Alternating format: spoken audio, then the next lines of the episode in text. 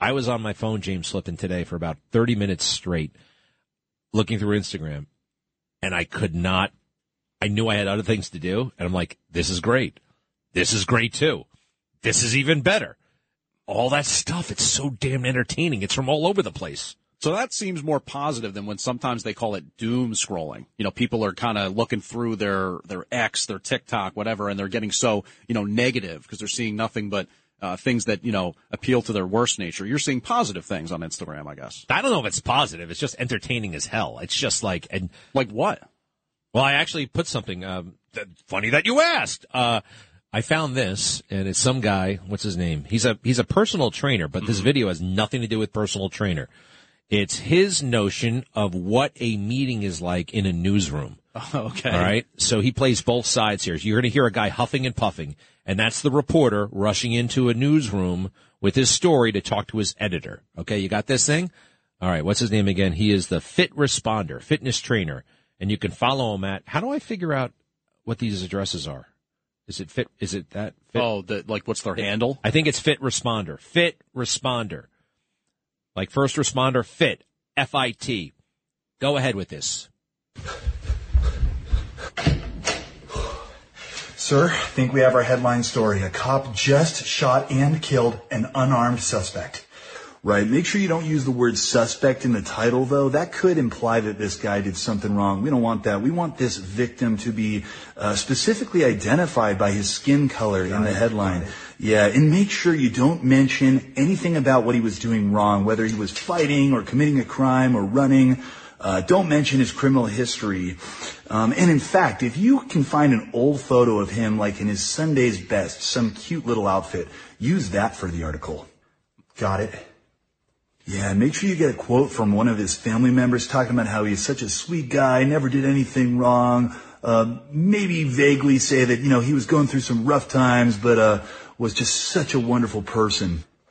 Okay, perfect. Cop shoots unarmed white man. Wait, hold on, hold on, hold on. The guy that got shot, he was white? Uh, yeah, he was white. Mm, yeah. Yeah, don't cover that story. That's, that's boring. Uh, let's, let's find something else. it's sick but true. It's totally true. Yeah, we, we joke about this in the newsroom all the time. Like a mass shooting happens, and we'll be like waiting for the, the, you know, race or like, you know, identity politics And then we'll be joking and saying like, oh, well, you know, the Fox News, uh, Fox News newsroom is going nuts. Oh, over at New York Times, they're happy about this one. It's crazy. It's uh, a- James.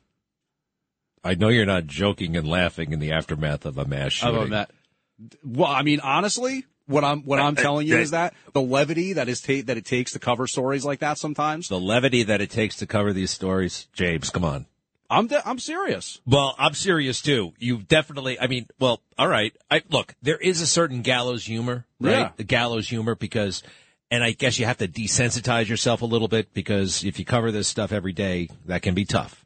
So you're laughing at other newsrooms because We're, they're yeah they're, poking fun at the notion of these different outlets that have a slant and exactly what that person said. Oh, uh, this, that, the other. Oh, that victim was.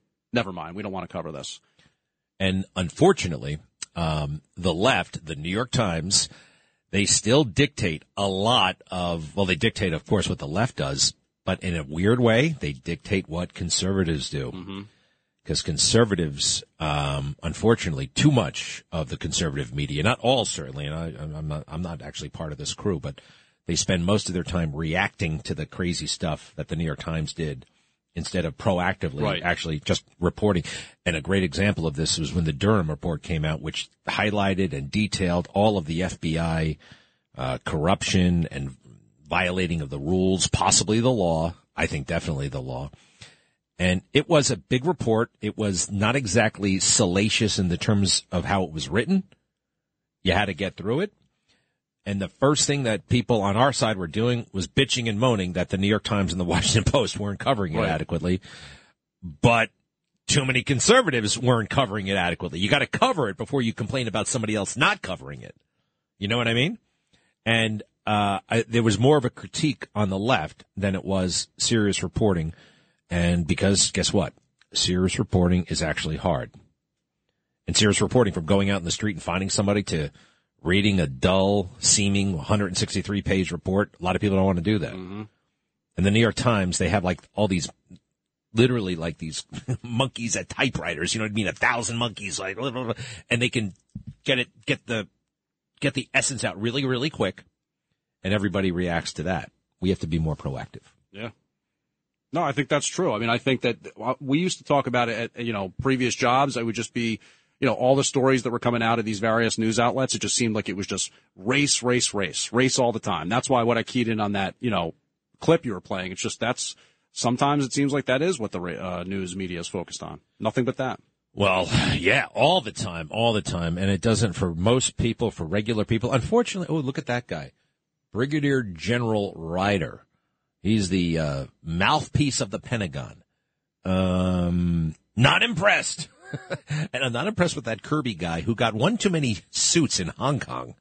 He had those suits. They're the weirdest. You know who I'm talking about? The the national security. Has anybody spokesman? seen this guy? He is the strangest dressed man. I never noticed his suits before. What is it about them? How could you not? They came right out of 1962 some like right it's just biz, it's were it's, they like boxy looking sort of no of? they're very skinny it's narrow it's it, the the color is like iridescent it's just weird and and wrong. Yeah the colors are kind of weird now that i think about it. What is the news that i need to know? Uh so one of the things we're watching is obviously tonight is the rockefeller center christmas tree lighting which Uh-huh. is always a you know big event here in the city and and i plenty of went security. once i gotta tell you it is such a bust.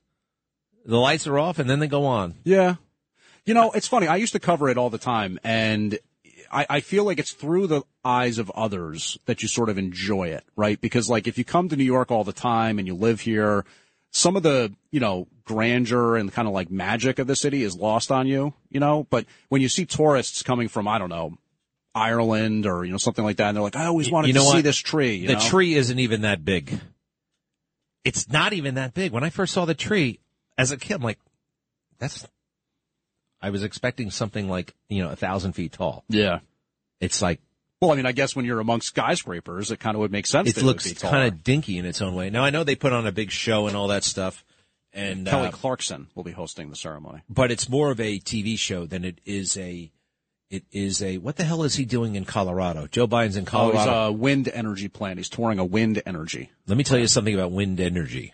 You know what a windmill looks like right now, and they're installing these damn things not far from here. Kind of like a big propeller. Oh, yeah, big propeller. On Try like a a, pro- pole. a, a propeller the size of three Statue of Liberties, right? Three Statue of Liberties touching the torches, right? I got one Statue of Liberty. I turn another Statue of Liberty upside down, torch to torch, and then another. That's Three? how that's how big the propeller is. Wow. And now picture, you know, the GM building mm-hmm. on Fifth Avenue and like what 59th Street, huge, huge, 50 story skyscraper.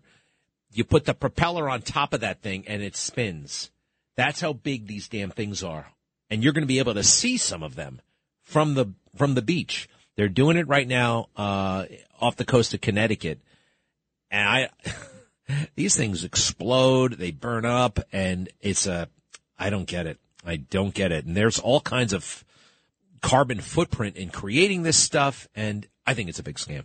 Yeah, well, I mean, it definitely goes underreported, like you said, the carbon footprint that goes into making all of it, because you know that's it's massive. It's a massive in- industry. All right, anything else besides the tree? Uh, well, there's some actually locally. There was a shooting on a Bed-Stuy subway train last night. Guy shot in the hand. Guy shot in the ankle. Um, you One know, guy shot in the hand and the ankle uh, uh, separate people. One guy shot in the hand. One guy shot in the ankle. I by think the same younger guy?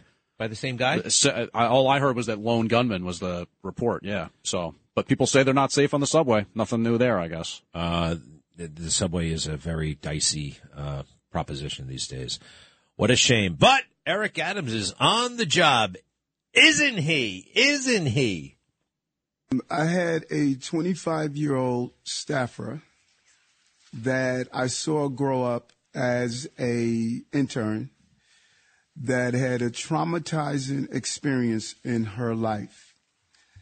There was a professional part of maintaining, uh, you know, my staff and my city, but I think sometimes we miss the fact that there's a human part to life. As a human being, I was concerned about a young 25 year old staffer that went through a traumatic experience. 25 year old. Okay. And enough, enough, enough, enough, enough. This is back when he ran back from the White House, right? Uh, to comfort that woman who he did not actually see that day. The lawyer said, "You better not talk to that person because you're in trouble." You, you, and um, what happened is that woman got fired, uh, removed from the job, and they kind of soft acknowledged it the other day. Let's see here. Uh, reassigned, I think, because she's suppo- she's supposedly still with the campaign, but she's no longer fundraising. Brianna Suggs no longer serving in her role as Adams's top campaign fundraiser. This is uh, one step closer to termination and maybe even to being arrested.